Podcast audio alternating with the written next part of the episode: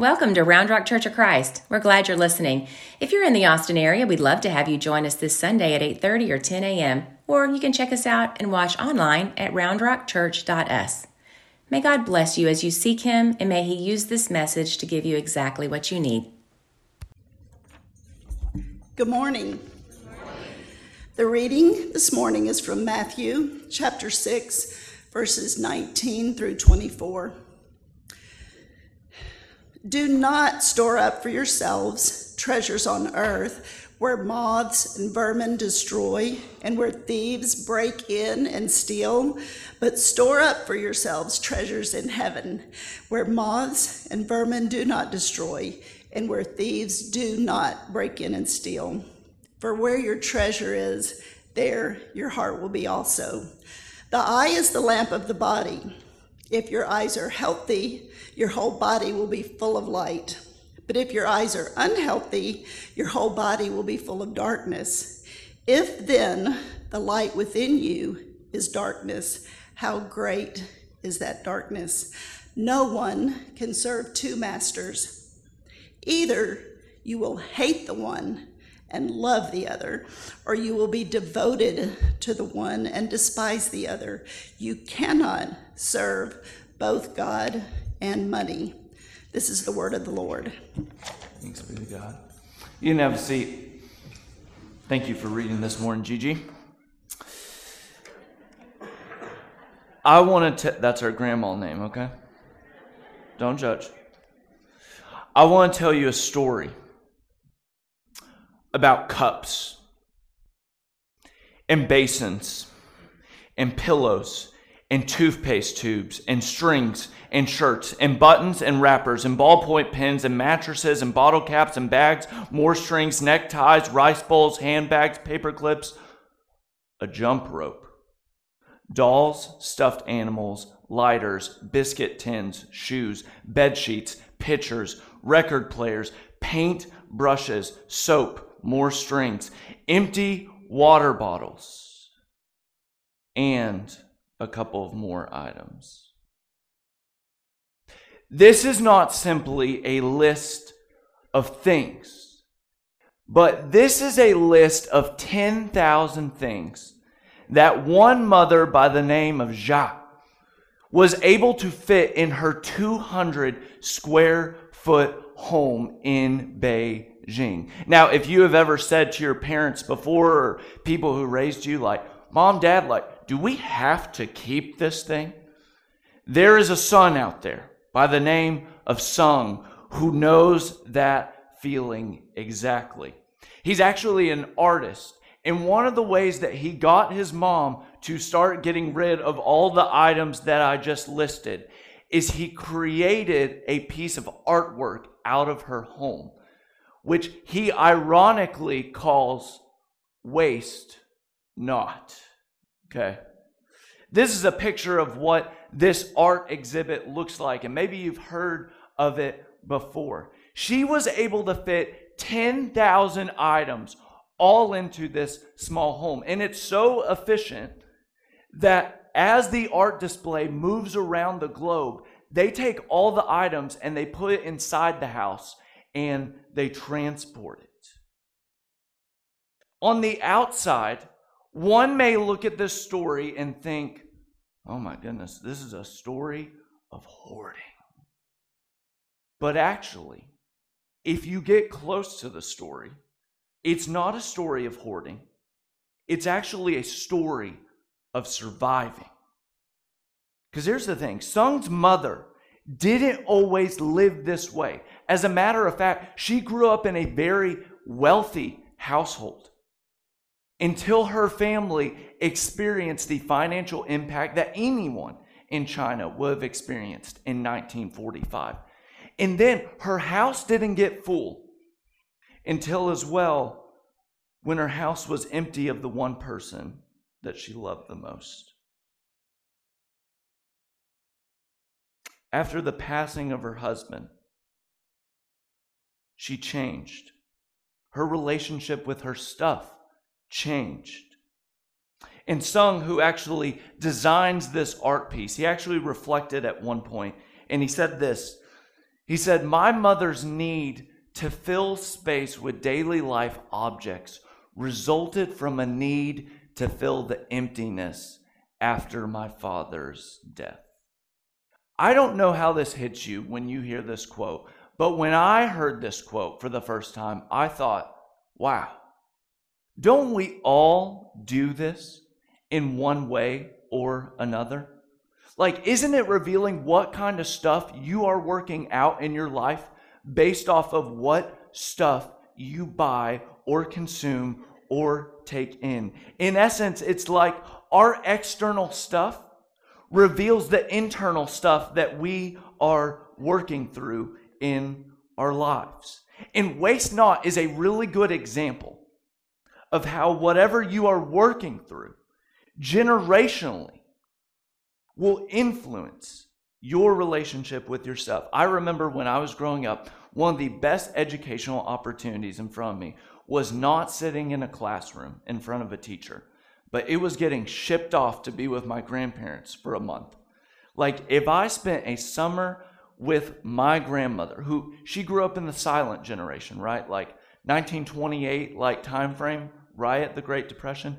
My grandmother never met a clothes hanger that she didn't keep. Okay, she loved her clothes hangers. She had more clothes hangers than she ever could have needed in her life. And I, as a millennial, right, like growing up in her household, could not fathom an age where you could not get two day shipping. Okay, that just didn't seem of the Lord. When you put two generations together, you get to see each of them and how they're formed in their relationship to stuff. And no matter what generation you find yourself coming from today, here's what Jesus has to offer you Jesus wants to take the way that you have been formed, the way that you grew up, the condition you lived around, the things you're still living through. Jesus wants to take the way you're formed and he wants to transform you. And he wants to transform you by, in the words of scriptures, conforming you to his image, his reality. Now, the difficulty of Jesus inviting us into this is that uh, Jesus is not a one size fit all. And we try to make Jesus a one size fit all, but it just doesn't work, right? Like, it would be very helpful if Jesus would have just placed within this book, I just need to know how many pairs of shoes are too many pairs of shoes. Okay? I just need to know how much house is too much house. Okay? Jesus doesn't provide you the fact of what's a responsible temperature to set your thermostat at night. Okay? By the way, it's 68 degrees. Okay, that's not the word of the Lord. That's the word from the Witcher household. Okay, it's nice and cool, but you can still sleep through it. Jesus does not give us the details of how we are supposed to go about our stuff. And at first, that could be frustrating, but it is actually one of the most freeing things that comes with it. Why? Because the good news is this, church Jesus is not seeking a bunch of rule followers. He is seeking followers that want relationship with him. One of the good news of who Jesus is is he is not a dead teacher but a risen Lord, one that you can have personal intimacy with.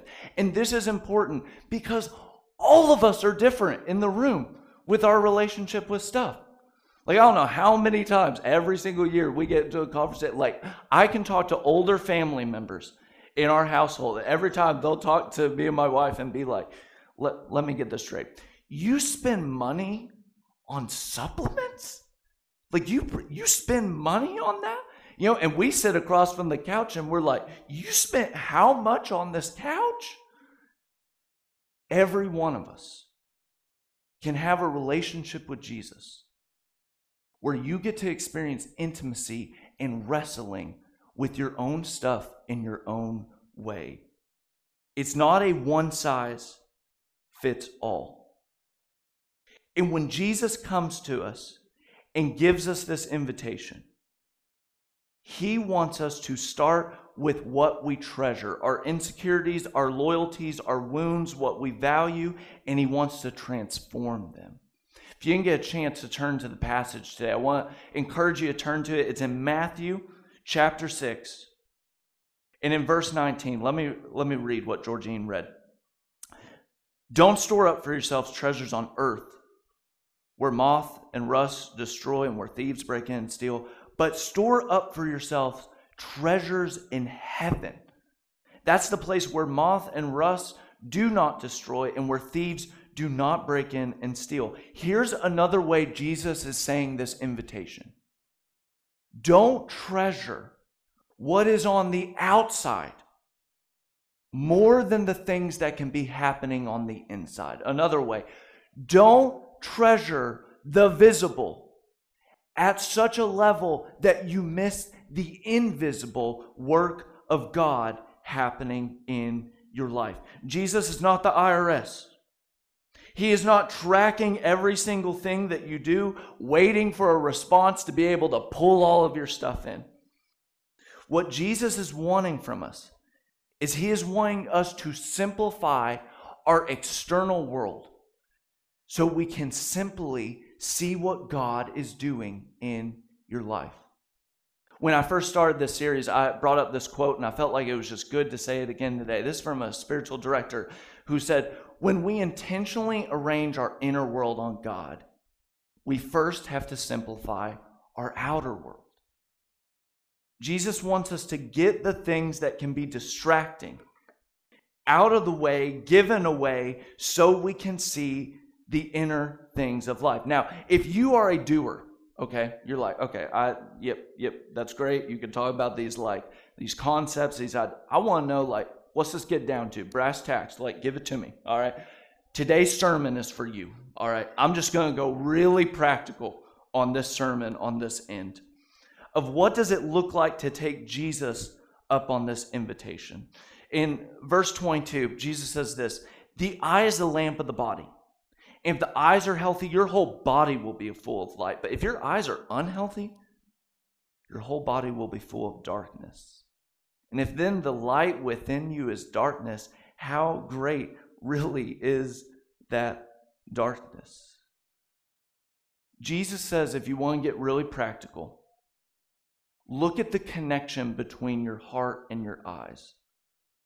So, like back in Jesus' day, like they would actually say that light actually comes out from your eyes, not just taken in by your eyes. This is like culturally what would be seen there. Just kind of think of like headlamps on a car. Wherever you look, light is projected, light is shed on that.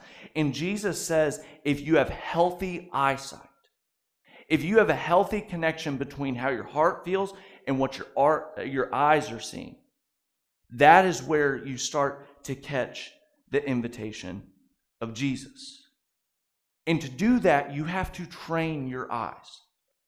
The connection between the heart and the eyes is not just something that is organic and natural, it has to be trained. Now, when we started this series called Simple, we released a challenge with it. This was a challenge to test your eyes, okay? We were to say from the beginning of the series all the way to Easter, we are asking you to give away 36 items in 36 days. Okay, now you don't have 36 days anymore, okay? The, the clock has ticked on this. But we're saying 36 items, 36 days. This is a practice of what can your eyes see, just taking inventory in your home and say, what can I give away? Because when you start to give things away, you not only wrestle externally, but you start to wrestle internally. And one of the things that we've had eyes on as a group is we have had eyes on an event that we call ShareFest. And Danielle kind of talked about it in the beginning, and I also want to highlight it today as well that we want to make sure that we are a church that when we open our doors, we clear out these seats and we give things away to the community, we all are pitching in and giving things away. Now, as we're having eyes on this event, I'm going to go ahead and just put the QR code up here because I think one of our instincts when it comes to uh, ShareFest and stuff that we do annually, we just kind of think like, hey, yeah, yeah, yeah, I'm to I'm to show up to it. Like, I'm going to do it. I'll be there. If you have not signed up yet, it would be uber helpful if you would just scan the QR code and all you need to do is punch in and just say, hey, I'll be there. I'm going to do it. Okay. Because we need to know volunteers. And the reason I'm taking time to say this is because we haven't done ShareFest in three years. Okay. And it's coming. All right. People, people are going to come. All right. And we better be ready as a church. We need people all on board. And if I can say something just really direct, the one thing we are slightly nervous about for this upcoming week is we are nervous that on Friday, we do not have enough people that are willing to drive trucks and help pick up items. We have a lot of people that are saying, hey, we're willing to, to donate, we're willing to give to this, but we are nervous that we don't have enough volunteers to set everything up on Friday. So if you have any ability or flexibility or just availability after work on Friday, we need you. Please. we need you. Okay. So that is what we have had our eyes on over the past couple weeks. This is a really good opportunity. If you're a family, this is a really easy way to serve as a family together. Everyone can have a role. And we need everyone to bring things. Bring things that you don't use, and like Danielle said, bring things that you do use. Because we want to make sure when people show up, they know that there is a giving God out there. And we want to reflect that. So let me get to the practical. All right. How I'm going to finish this sermon today is I'm going to give you five questions. Okay. I had a lot of caffeine this week. Usually preachers give you three. I'm going to give you five today. All right. I'm going to give you five questions that as you walk about your house this week, I want you to think about these questions when it comes to your stuff, when it comes to your things, okay? I'm not bluffing. Like, this isn't metaphorical. I'm literally talking about the items in your home that you walk around and do. All right, five questions for your things. All right, here's number one How many of these items do I really need? Here's the thing about giving as soon as we talk about giving things away, all of a sudden everyone becomes a philosopher, right? Like we all start thinking like, oh, you know, well, what does it truly mean to give? And but stop that. Like giving is giving. And usually we go, you know, I can't give away my car. I can't give away my house. We always start with what's big. What if we just started with something that was really small? What if we started with what you have duplicates of? Do you really need a TV in every room? Do you really need two KitchenAid mixers instead of one? When we have more stuff, usually there comes more stress. You have to keep up with more things. Now, let me make a small note, okay? I'm to speak to the tankers in the room, all right? You're the type of people you like to tanker, okay? If I say more stuff equals more stress, you go, mm-mm, mm-mm, mm-mm. You do not know me. I love managing my stuff. I love doing it, okay? Here's my word to you, to the tinkers out there, all right? Don't quote me on this. Glad this sermon's not recorded. If you love to tinker and you don't find more stuff more stressful, I completely get that. But here's the one thing more stuff does equal more distraction. If you find yourself wrestling in life of do I have enough time to pray? Do I have enough time to read a story to my kids at night? Do I have enough time to be able to give or serve? This is the question you must wrestle with is how many of these things do we really need? So one question would just be if you have duplicates of something this week, what if you gave one of those duplicates away? All right, question number 2. That was too long for the first one. All right. How much will I really miss this item? That is the same question. All right, so my brother in law has this story that I love, okay? I, he loves it. Uh, a couple years ago, his uh, wife came home and she was gifted these delicate chocolates. I mean, just like high, fine in chocolate. And it was three candy bars. And she put them in the bottom of the fridge. And she said, You can have two of these candy bars. The third one is mine. Okay? So, what does he do? As any great husband, the next day he wakes up, he eats both of those candy bars. And he says, They are delicious. And then, for not just one year, but two years, every morning he opens the fridge and stares at that last candy bar. Every, every single morning, just opens and still there, still there, still there, still there. And finally, in a moment of weakness after two years, he eats that candy bar. And it was like a sensor went off. She came home, she opened the fridge, and she go, You ate my candy bar. You promised me you wouldn't eat that candy bar. And he goes, When were you going to eat it? 2028? I wanted that candy bar.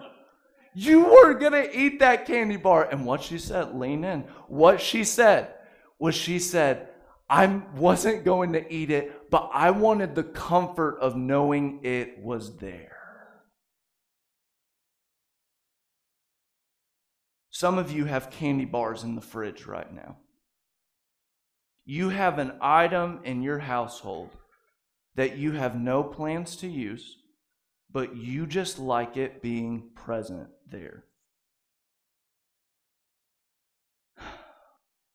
And if you struggle to identify what is that item that you won't miss a ton, here's the phrase if you've said it to your spouse, your friends, or your family. If you've said to an item in your home, yeah, yeah, but one day I will use it, there needs to be some wrestling there, okay? How much will I really miss this item? Maybe that's something you need to simplify. Question number three how many people really need this item? Have you ever noticed that normal is relative? Like the word nor what you and I assume that we need or is a budget line expense or something that we have in our house is so normal, right? Like you go to someone that has a different style of living and you walk around and you're like, oh my goodness, we do not live like this. Or you like go somewhere where it's less and you're like, oh, I feel a little insecure, like hide the brand on my shirt, like I feel uncomfortable with this. Normal is relative. I'm reminded of when I went to college in West Texas. All right, I'm gonna say something that's gonna hurt some of you, okay? All right, I don't like cowboy boots. There, I said it. I just said it. Okay, I know that's a crime in this church, but we need to get it out early. I don't like cowboy boots.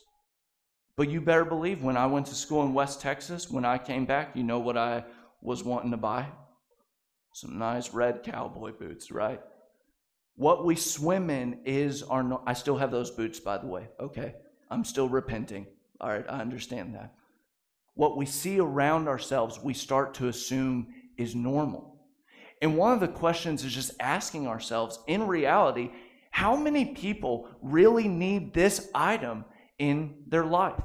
Because what we assume is normal isn't always really normal. Stats would say that 72% of us in the room stress about money. And I want to be cautious. What we stress over financially, some of those obstacles are so real. And I do not want to downplay that whatsoever. But also, all of us in the room have to wrestle with, and I just, I hate even saying this, but like, all of us have to wrestle the average income that most people work their lives off globally is $13,000. And we have to wrestle with what we consider as our norm and what other people consider as a norm. Question number four How much does it really cost? Like, what if you were to look around your house and just ask, how much does this thing really cost? Not just sticker price, but I'm just talking about like how much time does it take? I have a family member that used to always say, he was a boat owner, and he would say, the best two days of being a boat owner is the day you buy. Some of you are shaking your head. The best day of a boat owner is the day you buy it and the day you sell it because everything in the middle of owning a boat is just miserable. You love it, you got to clean it, you got to take time for it, you got to insure it, you got to get a license for it. We need to ask, I know most of us don't have boats in here. Most of us need to ask, how much time does this take? What is truly the sticker price of some of the things that we own?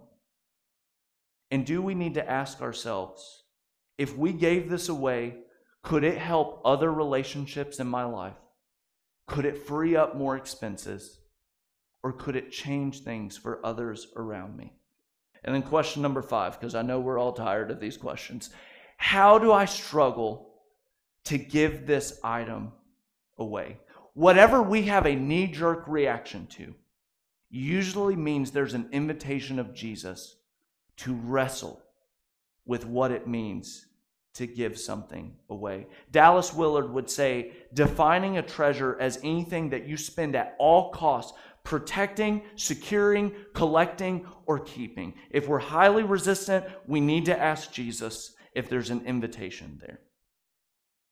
So I only felt like this was appropriate as an example. Um, I did not want to do this series.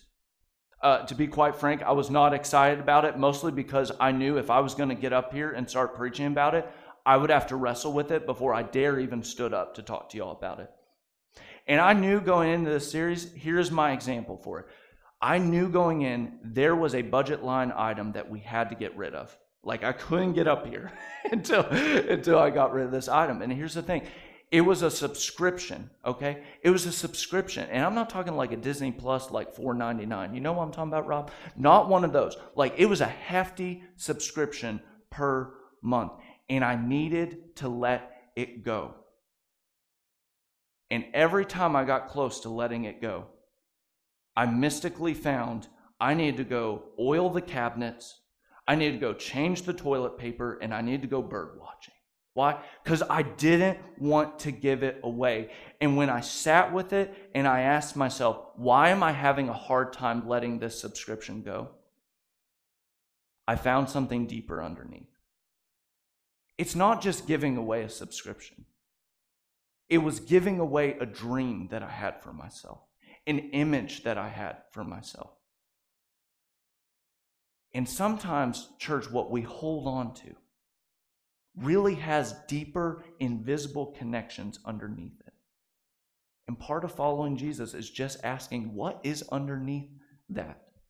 And for some of us, when we give something up, of wanting to be the person that we want to be or the dreams that we have with it, when we give that item up, yes, it's hard, but we can also appreciate who Jesus is making us to be. If we do not examine how we look at our stuff, we may spend our lives letting our lives serve our stuff.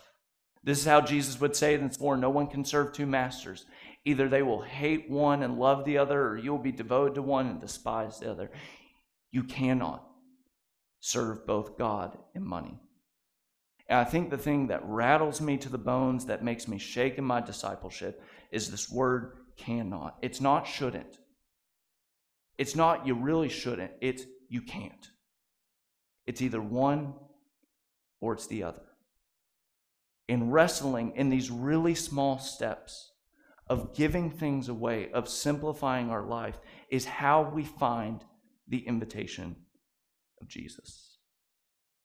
In the words of the psalmist in 145, he says this that God, you open your hands and you satisfy the desires of every living thing. God has opened God's hands to all of us right? Like the very breath that you just took was God opening God's hand. The way that the world is so beautiful, the way that we recovered just days after a tornado hitting. Those are the ways that God is opening God's hand. The amount of sunlight that just beamed yesterday. I know because my face feels like Bob the tomato today, okay? The amount of sunlight that we got was evidence of that. The work of God in Jesus Christ is God opening his hand to you. Notice the psalmist does not say he gives you everything you want, he will satisfy the deepest desires. Church, the invitation is this you don't have to give things away to satisfy God. When you give things away, you actually get to sense and feel and see the evidence of how God will satisfy the deepest desires in your heart. And I think the challenge for some of us today is to give at a cost to where the Lord can actually show us that He will satisfy the deepest desires of our heart. The evidence of God's giving is there. The question we now have to answer, especially with ShareFest coming this week, is Is there evidence in your life that you're trusting that God will satisfy your desires? Christian Janice, I'm going to ask y'all to come up. I'm going to pray for us before they come up and bless us today. Uh, so, God, we, uh, we come to you and we are just asking can you just help us see the next invitation of slowly giving our life away? God, we want to prepare for the good news of Easter. May we join your people in clearing and simplifying our lives so we can be ready to receive the simple news that you came, that you showed us the best way of life, that you died in an unjust and horrible way, and that you rose. And you did not turn away from us, but you turned towards us. Jesus, we thank you for that, and Holy Spirit, may you convict us off of the, that news. Pray all this in your Son's name. Amen.